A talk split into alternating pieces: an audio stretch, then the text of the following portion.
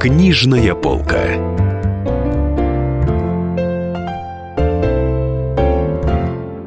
Дорогие друзья, это «Книжная полка», спецкоры «Комсомольской правды» Денис Корсаков и, И Дарья, Дарья Загоруль. Загородняя. Да. Добрый вечер. Добрый вечер. А в гостях у нас Ольга Чередниченко, писатель, автор 20 путеводителей издательства «Эксмо», преподаватель, журналист, блогер, специалист по путешествиям, travel-журналист, как сейчас модно и принято говорить.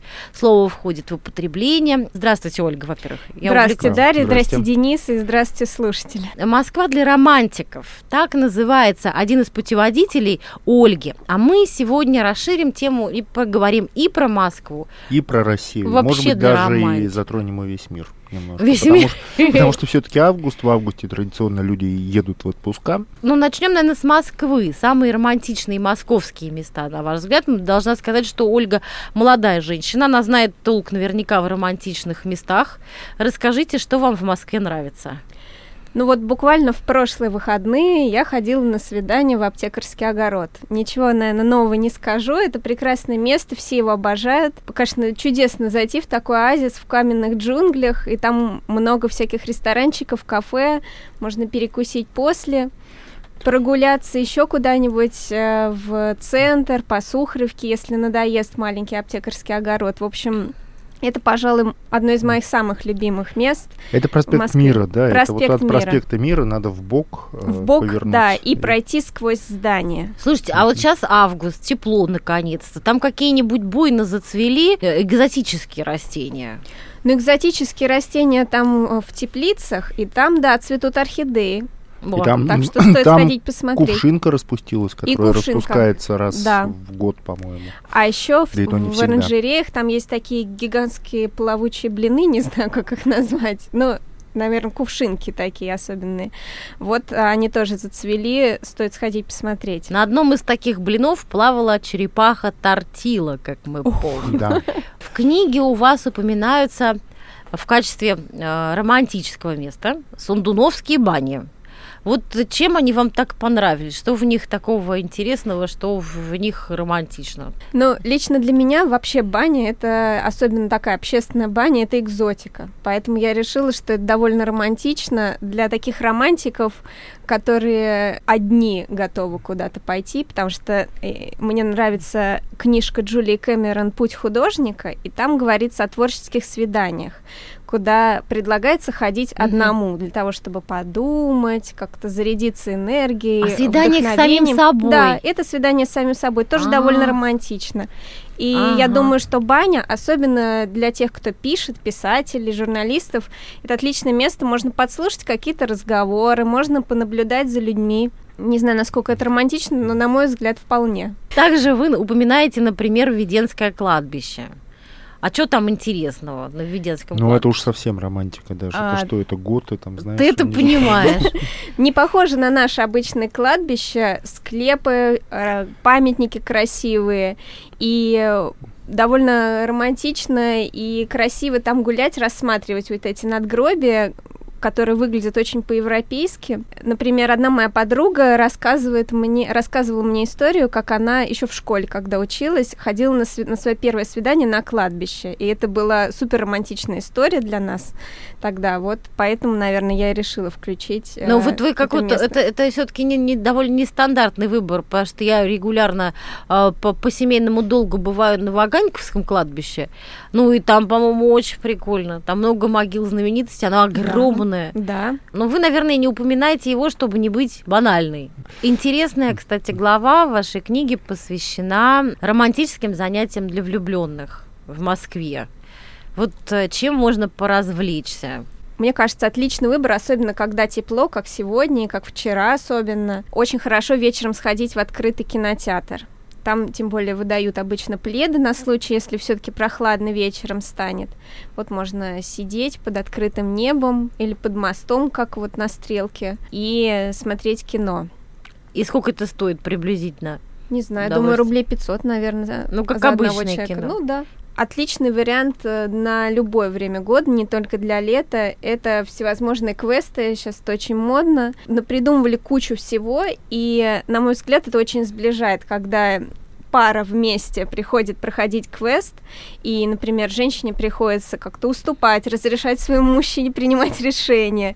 Э, это э, очень объединяет. Служит сплочению пар, да. Да, да. И очень даже романтично есть, что вспомнить. Просто поясню, что такое квесты. Это такие, значит, обычно подвальные помещения, состоящие из анфилады комнат.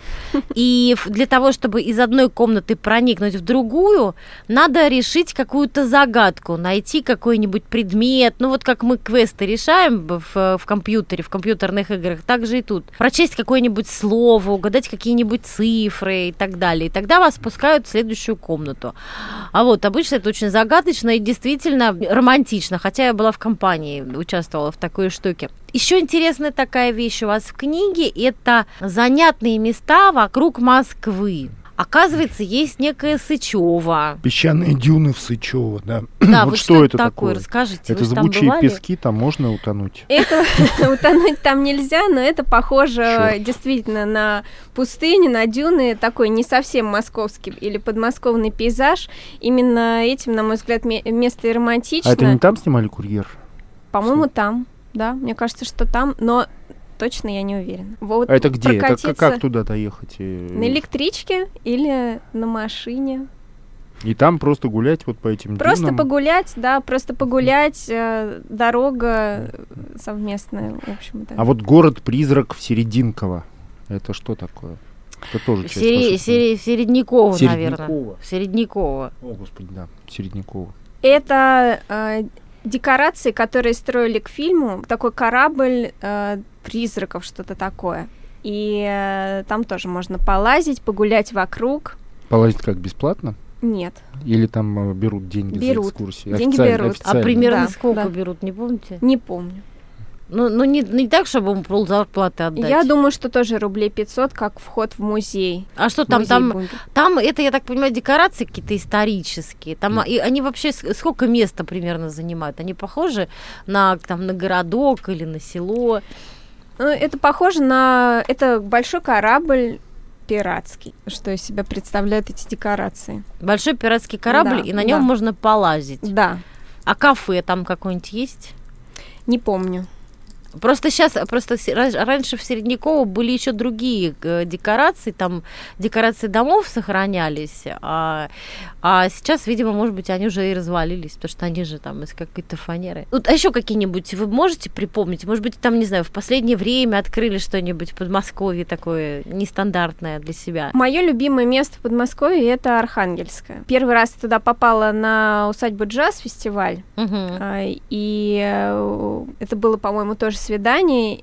Мы подлезли под забором, за вход мы не платили, это было очень давно. Друзья, имейте в виду, подлезть под забором можно на мероприятие, Ну, может, которое уже нельзя, там может, минимально стоит после- полторы тысячи рублей. Ну, раскопаем, ну, Уже ладно. все дырки заделали. Да, Да, берете Да? лопату Жаль. и... да, да. Да, увы. Да, и Архангельская. И что? и- Архангельская. И... Вот представьте, человек, который никогда не был в Архангельском, вообще ничего о нем не слышал. Есть такие люди в Москве, которые даже живут здесь всю жизнь. и- Такие имбецилы. Такие имбецилы, да. Вот как, вот, как убедить их, что надо в Архангельское ехать? А, Архангельская это прекрасное место, где очень много зелени, усадьба и красивые скульптуры. Можно очень долго бродить, э, наслаждаться видами и такая атмосфера, знаете, там эм, как будто кажется, что попал в прошлый век, может Мгм. даже в позапрошлый. А шашлыки нельзя делать. Шашлыки нельзя, нет. А продают там что-нибудь вообще на пленэре, там поесть, выпить? Поесть, конечно, там есть кафе, все такое модное, современное, так что вполне можно и поесть, и попить, и, от- и отдохнуть. Так это же самое главное. Да, друзья, давайте сделаем паузу, послушаем рекламу и новости, а потом вернемся и снова продолжим разговор с Ольгой Чередниченко. Книжная полка.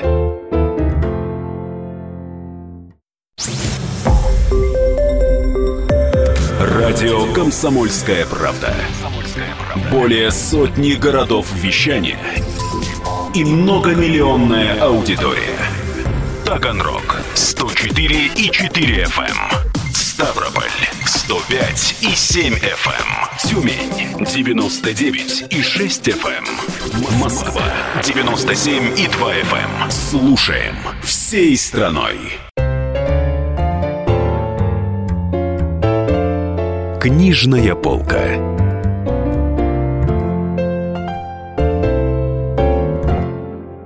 Послушали необыкновенно интересные новости, рекламу. И возвращаемся к вам с не менее замечательной книжной полкой. В студии Дарья Завгородняя и Денис Корсаков. Наши гости Ольга Чередниченко, автор путеводителей, в частности, путеводителя «Москва для романтиков». Э, э, Блогер-специалист по путешествиям, тревел-блогер, тревел-журналист, да, журналист, конечно, всего вместе по путешествиям.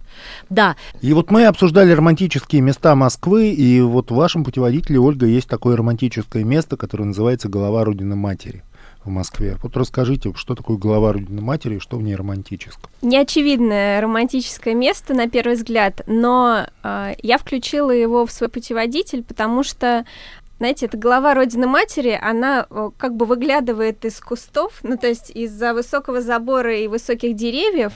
Э, очень, э, очень забавно, романтично. Рома- романтично гулять вокруг и как бы подглядывать за полуразрушенными двумя статуями, там еще глава Ленина есть.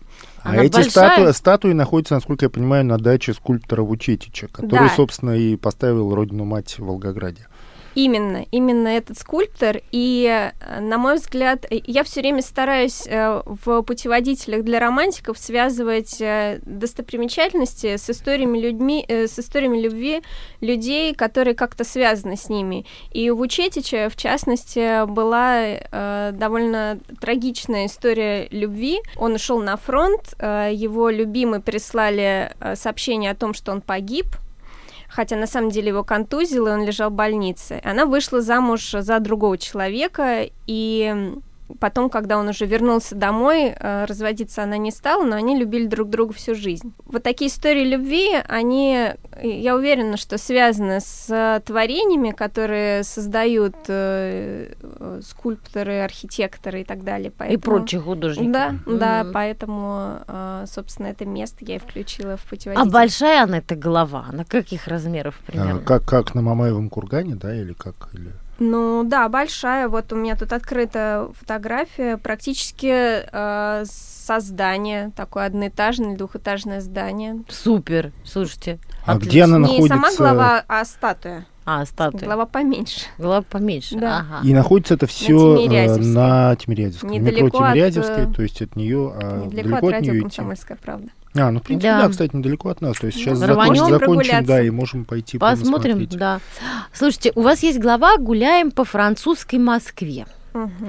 Скажите пару слов, слов об этом. Какие такие французские места в Москве? А потом мы еще продолжим эту тему, но сначала расскажите, какие французские места в Москве.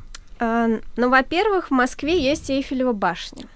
Так. Она а, поменьше, чем Эйфелева башня, которая находится в Париже, но э, это, в общем, Эйфелева башня в масштабе. То есть то же самое, только гораздо меньше, и находится она на территории завода, куда, впрочем, пускают только сотрудников.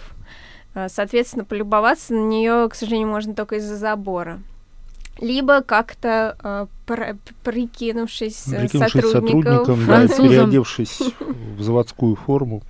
Еще к французской Москве вполне можно отнести французское посольство. Очень красивое здание на Якиманке.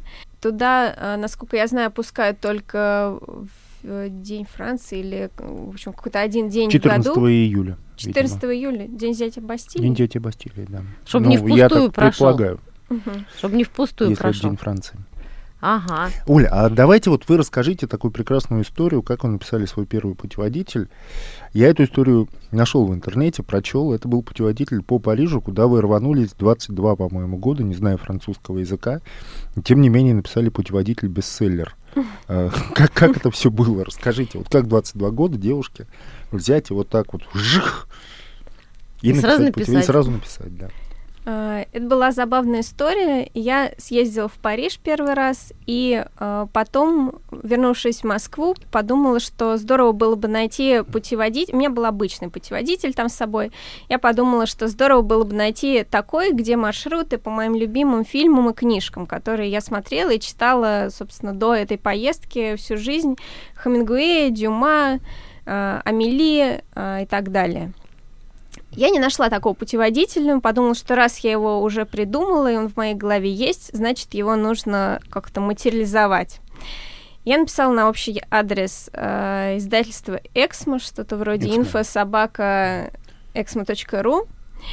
И э, удивительное дело, мне ответили, сказали, что мы как раз запускаем новую серию «Оранжевый гид», и нам нужен автор э, для путеводителя по Парижу. Давайте ваши идеи нам нравятся, пишите.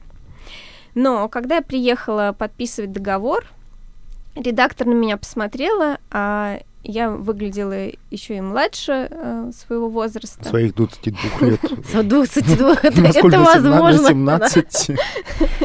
Я не помню, так ли я явилась э, в редакцию, но тогда я носила такие дырявые джинсы, знаете, там булавки вместо сережек в ушах. В общем, это производило впечатление подростковое. И э, редактор засомневалась, что э, такой человек сможет справиться с путеводителем, и, собственно, мне отказали но я стала ее уговаривать, писать письма, и э, все-таки... Прилагать копию паспорта, что мне 22 года.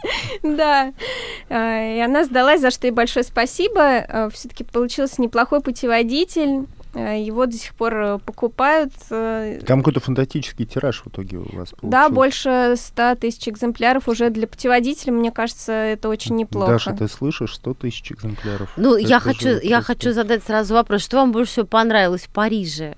Вот на что бы вы, как тревел-специалист, обратили внимание ваших, вашей аудитории? Ну, что-нибудь неочевидное только. Не Эйфелева башня, не Лувра, а что-то вот такое. Неочевидно, хорошо. Мое э, любимое неочевидное место это арена Лютеции, то есть а, римские развалины. Прекрасно. Туда тоже, как и в аптекарский огород, можно попасть только пройдя через дом. Там есть такая неприметная арка. Э, выходишь и оказываешься в такой римской атмосфере, где при этом французские старики занимаются йогой, играют в питанг. Э, питанг и... это шарики. Да, такая французская. На городки похоже. Да, и да, на да. гольф. Помесь да. городков с гольфом. А, иногда там устраивают концерты, потому что на этих ступенях можно сидеть. В общем, очень такое приятное место. Тоже, да. по сути, оазис зеленый э, внутри э, каменных джунглей. Действительно, был огромный амфитеатр, там вмещалось огромное количество народу. Сейчас туда просто приходят туристы, просто французы с вином, с сыром, там сидят, устраивают пикники вот на этих ступеньках этого амфитеатра. Их осталось не так много, этих ступенек, потому что было, конечно, гораздо больше в свое время, но Место действительно совершенно поразительно. И вот да, вот. А что-нибудь еще вам? Потом нам сейчас Денис будет все время рассказывать. У нас Ольга в гостях. Ольга Чередниченко у нас в гостях, Денис. Так, что-нибудь еще вам, кроме арены лицензии, понравилось еще?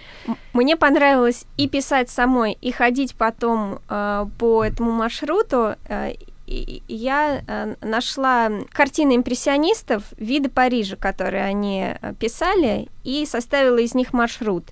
И в путеводителе есть э, фотографии того, что как выглядит это место вот сейчас, просто фотография, и, собственно, картины импрессионистов. Очень приятно бродить, сличать то, что видишь, и э, читать э, романтичные истории любви этих людей, которые, да, я обожаю собирать романтичные истории людей. Ну, как вы согласны с тем, что Париж город любви?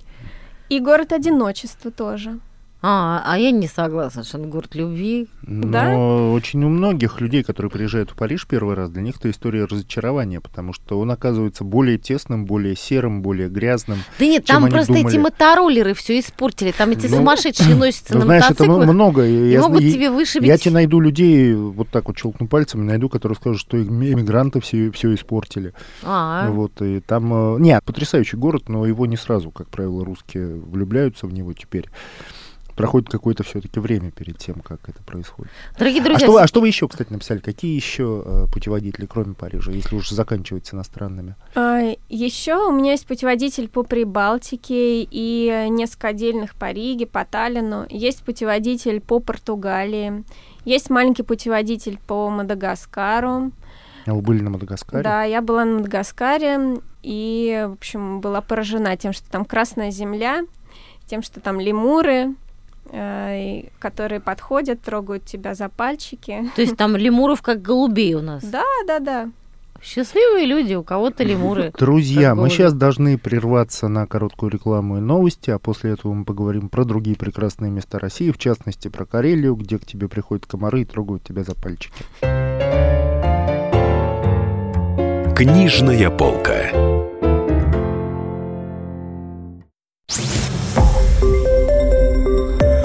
Радио Комсомольская правда. Более сотни городов вещания и многомиллионная аудитория. Таганрог 104 и 4 FM. эм. Ставрополь 105 и 7 FM. Тюмень 99 и 6 FM. Москва 97 и 2 FM. Слушаем всей страной. Книжная полка.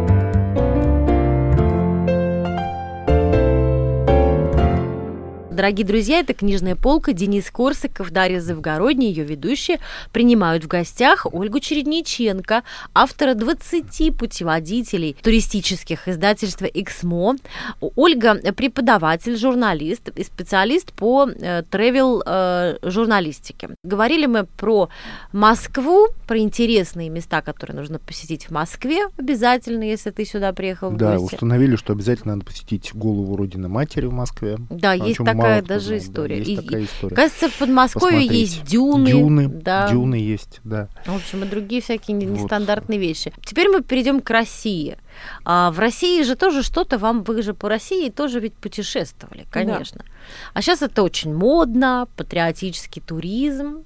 Будем патриотами и расскажите, что вам понравилось и где в России. Почему-то больше всего из всех городов, которые я посетила в России, мне понравился маленький город Ростов-Великий, который находится в Ярославской области. По сути, там есть э, только огромное озеро, которое, кстати, появилось еще в преледниковый период. А, Есть Кремль, который сейчас отреставрировали, он выглядит э, прямо как, не знаю, как пряник, как конфетка. А, И улица, которая, в общем-то, так только чуть-чуть подновляли э, и ничего нового не строили на ней э, после XIX века. Так что там часто снимают какие-то фильмы, если вот нужно атмосферу э, того столетия воссоздать. Собственно, все. Даже рядом с Кремлем есть э, деревянные дома, где живут люди, и э, многоэтажных домов там не так уж и много в этом городе. Самое приятное там э, э, это то, что совсем немного людей, можно бродить по улицам. Все время вспоминаю э, театр Рэя Брэдбери показывали раньше по телевизору, и там была история о том, как мужчина оказался в городе, где нет людей. Вот это очень похоже по ощущениям. То есть в Ростове маловато народу на улицах. Народу маловато. Там, кстати, Гайдай снимал «Иван Васильевич меняет профессию». Вот Да, как да, раз да. сцена в Древней Москве. Ну, там вообще там очень хорошо сохранившийся Кремль. А, вот говорят, эти- что там очень аутентичный Кремль. Да, там много Да, да, фильмов, да. там очень Там много очень фильмов снимали. Вот, а если говорить там, допустим, ну вот мы уже начали там э, о Карелии. Мгм. Вот в августе на самом деле очень хорошо в Карелии, конечно, там дикое количество комаров. э, Можно вот. набрызгаться репеллентом, Ну, можно, не да. будут трогать за пальчики. Вот как поехать в Карелию, например? Вот человек слушает нас, вот он хочет туда отправиться, вот хочет посмотреть на кижи, хочет еще чего-то увидеть. Вот что ему делать? Можно полететь на самолете в Петрозаводск, а, можно доехать на поезде в тот же самый Петрозаводск, и потом уже из Петрозаводска отправиться в путешествие по этому северному э, краю. Отправиться как? Вот э, там есть экскурсии какие-то? Можно зайти в бюро, возить? можно в бюро зайти, можно самостоятельно поехать. Многие, э, в общем, э, делают это. Можно поехать на своей машине, можно там в аренду взять машину. Я езжу иногда на своей машине, например, в Прибалтику я ездила на машине. Иногда, если это далеко, конечно, на самолете. А, В Карелию я ездила на поезде, и потом там же очень много воды, и поэтому э, в основном вы будете перемещаться на каких-то теплоходах, на э, лодках, катерах и так далее, то есть на водных видах транспорта. Они там функционируют как, э, по сути, обычный транспорт. Можно прийти на причал, посмотреть расписание, заплатить э, за проезд и все. То есть ничего сложного. Так можно отправиться в Кижи, Кижи, насколько я понимаю, все-таки перебрали, потому что я там был 25 лет назад, ровно практически, подростком, и э, тогда говорили, что там церковь собираются перебрать по бревнышку и создать заново. Вот они Знаете, сделали это? Я была пару лет назад, и там перебирают до сих пор. Там много есть э, что посмотреть, и можно попасть, зайти, увидеть э, самое основное. То есть э, не все там закрыто лесами, а, и э, вообще там, в общем, сделано для туристов все достаточно комфортно. Можно и остановиться поесть. Насколько я знаю, можно даже переночевать там, если это, э, ну, если кому-то хочется. И плюс там, э, помимо самой деревянной церкви, есть э, территория, по которой можно погулять, можно зайти э, в деревянные дома, посмотреть, э, как был устроен быт карелов. А вот если предположить, что у человека вот, ну, реально мало денег, вот нет у него денег, а хочется куда-то вырваться на уикенд. У меня есть знакомая, наша коллега, она все время там раньше пыталась куда-то вырываться, вот у нее мечта была на уикенд в Казань съездить, но денег все не хватало. Вот куда бы вы посоветовали человеку, у которого денег, ну, ограниченный бюджет, э, вот смотаться просто на выходные? Казань отличный вариант, э, очень красивый город, э, пожалуй, даже вот ну, он в тройке моих э, любимых больших городов России, Москва, Питер, вот и Казань. Его очень отстроили после универсиады, там э, есть что посмотреть, есть где погулять, и даже двух дней, наверное, будет мало. Если говорить о небольших городах, то можно съездить в Коломну, это совсем недалеко от Москвы, э, всего три часа езды на электричке или на машине, на автобусе. Да, можно же поехать на обычном рейсовом автобусе, и это получится довольно бюджетно. Можно съездить в Ярославль. Большой красивый город, э, очень много достопримечательностей. Там, конечно, стоит остановиться на ночь, э, потому что есть что посмотреть э, и в течение двух дней. Мне очень нравится Владимир, особенно соборы. Там, конечно, Ну многие и- приезжают ради соборов туда, ради церквей, но есть и парки, есть зеленые территории, есть где погулять. Ну и да, и там есть еще Покрова на Нерли, собственно, одна из самых знаменитых русских церквей, от которой э, до, Влад- э, до Владимира от нее ехать, ну и наоборот, там минут 20. И там, я думаю, рациональнее всего просто взять такси, если вы не водите машину. Да. Сейчас там, по-моему, какой-то разлив. Я там был зимой, когда Мгм. там было все там, в общем, заметено снегом, она в снежной пустыне стояла. Сейчас там вода вокруг. Но я думаю, что таксисты найдут способы как-то к ней подобраться. По крайней мере, Боголюбова они вас довезут. А Я дальше вы уже сомневаюсь. романтически сможете пешком дойти. Вы какие-нибудь такие загадочные места в России посещали? Потому что, потому что, например, в Карелии все понятно, да, там, там все, там ку- куча туристов, тра-та-та, большие города русские, это да, это невероятно здорово. Я сама только что из Нижнего Новгорода приехала. Очень хорошо там. И так сразу такая смена обстановки, да, с одной стороны похожа на Москву, но на Москву 25-30-летней давности, пока у нас еще не снесли деревянную застройку. А вот какие-то вот необычные места, там поля, леса, Поля, леса, степи или загадочные места? Ну, и, Я уже подготовилась А, к загадочным. А, давайте загадочным, давайте да. про загадочные. Меня просто да. ме- мечет туда-сюда, потому что мне иногда поля кажутся загадочными. Мне тоже. Потому что и без очков, когда очки забудешь, и нет. Очень загадочно. Так, Я вспомнила два загадочных места, а, и одно из них вполне даже поле. Первое — это дольмены, которые под Геленджиком. Это такие каменные, по сути, стоунхенджи отечественные. Там есть каменная крышка у них, и на этой крышке изображено звездное небо, но не так, как будто ты смотришь с земли, а как будто с какой-то другой точки из неба ты смотришь на... Из а, космоса. Из космоса, как будто ты смотришь на то же самое наше звездное небо. И когда я была у этих дольменов э, под Геленджиком, я познакомилась там с хранителем дольменов, его зовут Васик или Ви, Витя Кострома. Он живет прям там, спит в лесу рядом с этими дольменами. Он сказал, что 30 лет назад он пешком пришел э, из Казахстана, по-моему, э, вот к этим дольменам.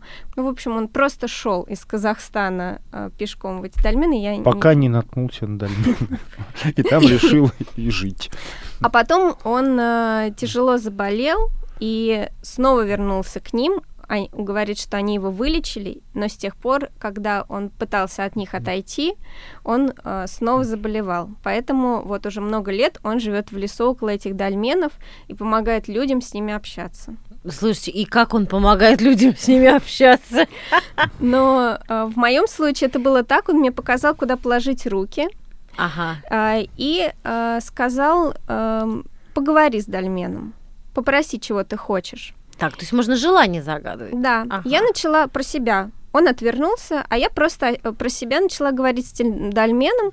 И он сказал, так, нет, не надо его по имени называть. И я подумала, ого, я же правда сейчас сказала имя. Ну, ну не про знаю. себя. Он да, это... про себя.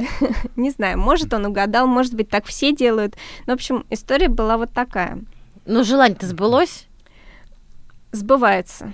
Сбывается. В процессе. Понятно, гл- глобальное желание надо загадывать. У дольменов всякую ерунду не спрашивать. А, а еще какое да, место? Еще, какое. еще одно загадочное место – это э, на Словецких островах есть Большой Зайцкий остров. И э, в советское время там был женский изолятор, э, так что, э, в общем, грустное место. Сейчас там осталась по-прежнему церковь, э, по-моему, Андрея Первозва... Первозванного, которую Петр I установил, а еще там есть лабиринты. Представляют собой такие заросли каких-то самшитов или что-то э, в в таком духе, такие растения. Жесткий это кустарник. Жесткий кустарник, да. А, и неизвестно точно, что это такое, то ли это какие-то ритуальное погребение здесь было, то ли это просто карта некая для рыболовов, но точно известно, что это очень старая штука, и ученые продолжают ее исследовать. Так, ну, дорогие друзья, давайте мы сейчас прервемся еще раз, последний раз за время передачи на рекламу и на новости, а потом вернемся в студию. Нас Ольга Чередниченко, тревел-журналист, автор большого количества путеводителей как по Москве, так и по России, так и по миру. И вот мы продолжим с ней разговор в преддверии сезона отпусков, который уже идет, но в августе наступит его пик. Книжная полка.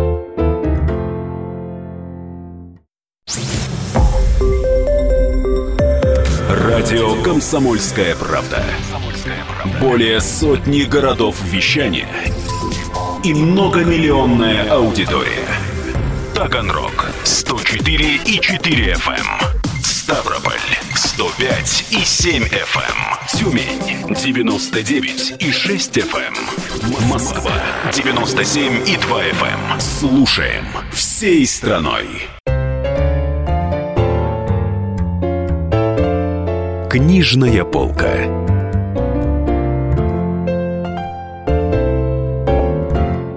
Дорогие друзья, в гостях у нас Ольга Чередниченко, писатель, автор 20 путеводителей издательства «Эксмо», travel-журналист, человек, который пишет о путешествиях. И Ольга, кстати, она еще и преподает Ольга, расскажите пару слов. Вы такой человек уже опытный. Что рассказываете про путешествия, где вы преподаете, что рассказываете и кому? Я э, преподаю в медиашколе и надеюсь, что скоро буду преподавать на журфаке МГУ родном.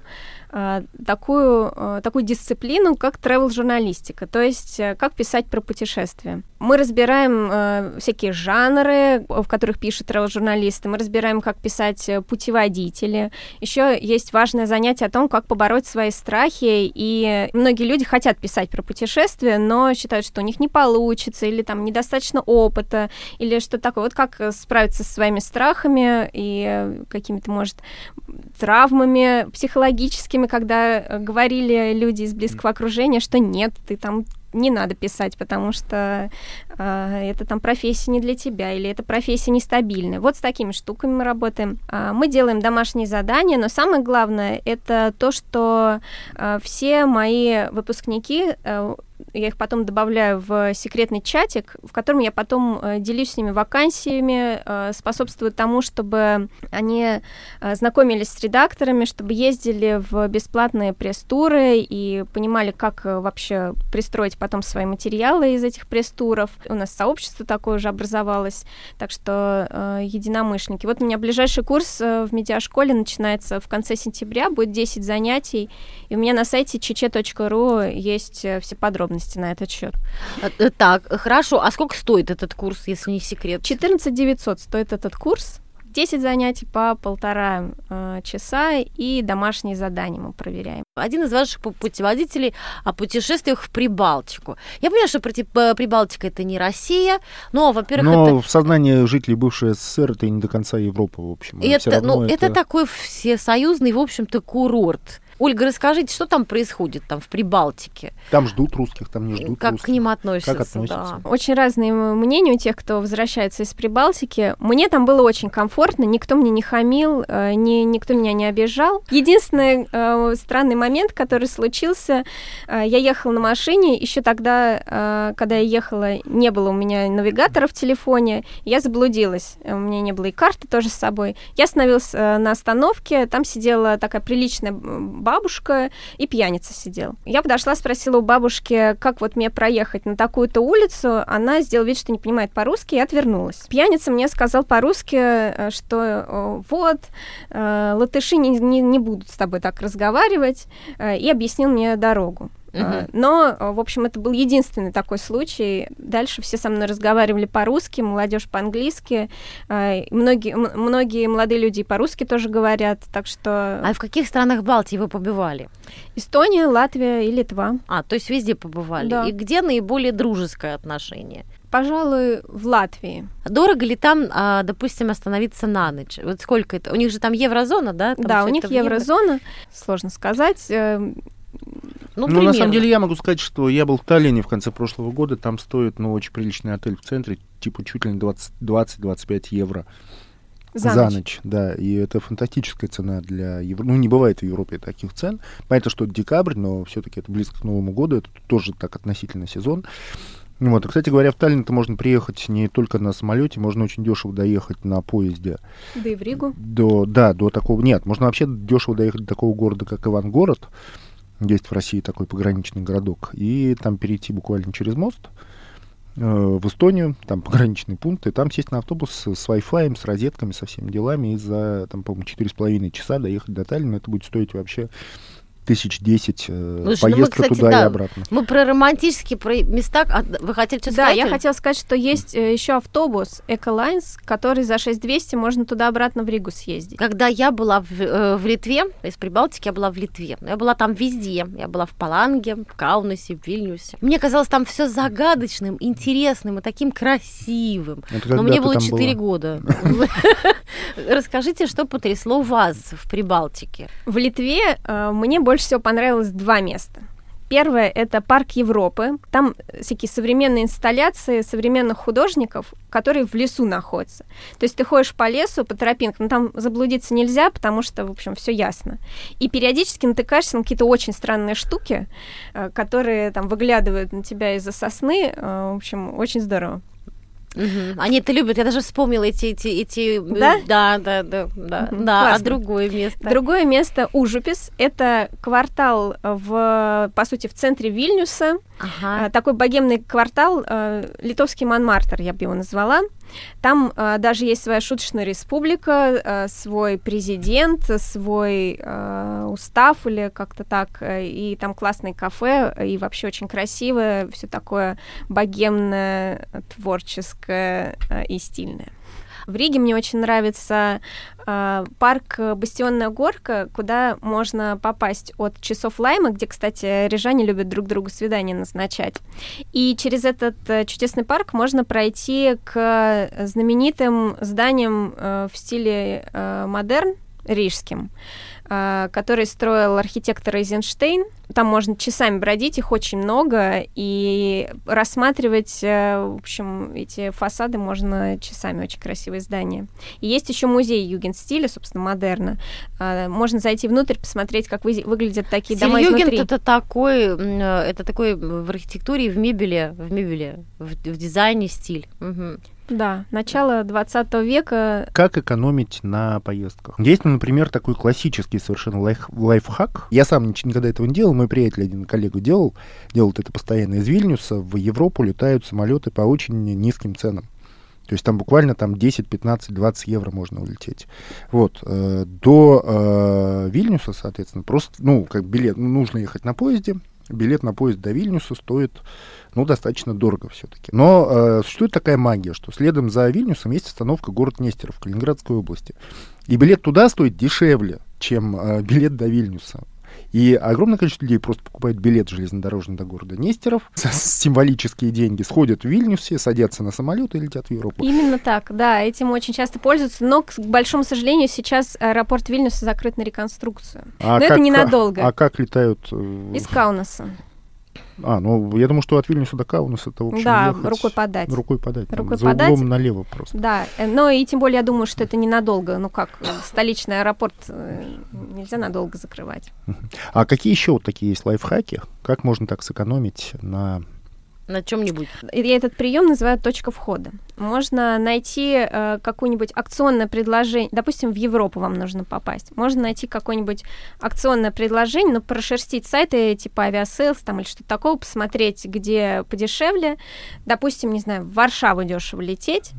Э, покупаем билет до Варшавы, а оттуда уже, когда в Европу попали, можно как угодно, очень дешево в тот город, в который вам нужно, отправиться там и на поезде, и на автобусе, и на тех же лоукостерах, там на Да, самолете. на самолетах. Я еще раз напоминаю, что эти лоукостеры стоят абсурдных совершенно денег. Реально можно за 15 евро улететь там из вы Варшавы или из Вильнюса в Париж, и потом автобус от Парижа, от аэропорта до Парижа будет стоить дороже, чем, собственно, билет на самолет. Слушай, ты не даешь мне ничего спросить, поскольку у нас Ради Денис бога, лучше да. всех разбирается в путешествиях, он большой заядлый путешественник. А я хочу у вас Ты спросить, прекрасно разбираешься в путешествиях в Нижний Новгород, да. Подколол. Оля, вот вы э, когда-нибудь ночевали в хостелах? Вам вообще нравится эта идея хостелов? И где самые симпатичные хостелы? В России, ну или не в России? Да, я ночевала в хостелах, как раз в Риге я ночевала в хостеле. Более того, я даже каучсерфингом путешествовала, можно... э, Как тоже- это каучсерфинг? Это? Каучсерфингом это бесплатно.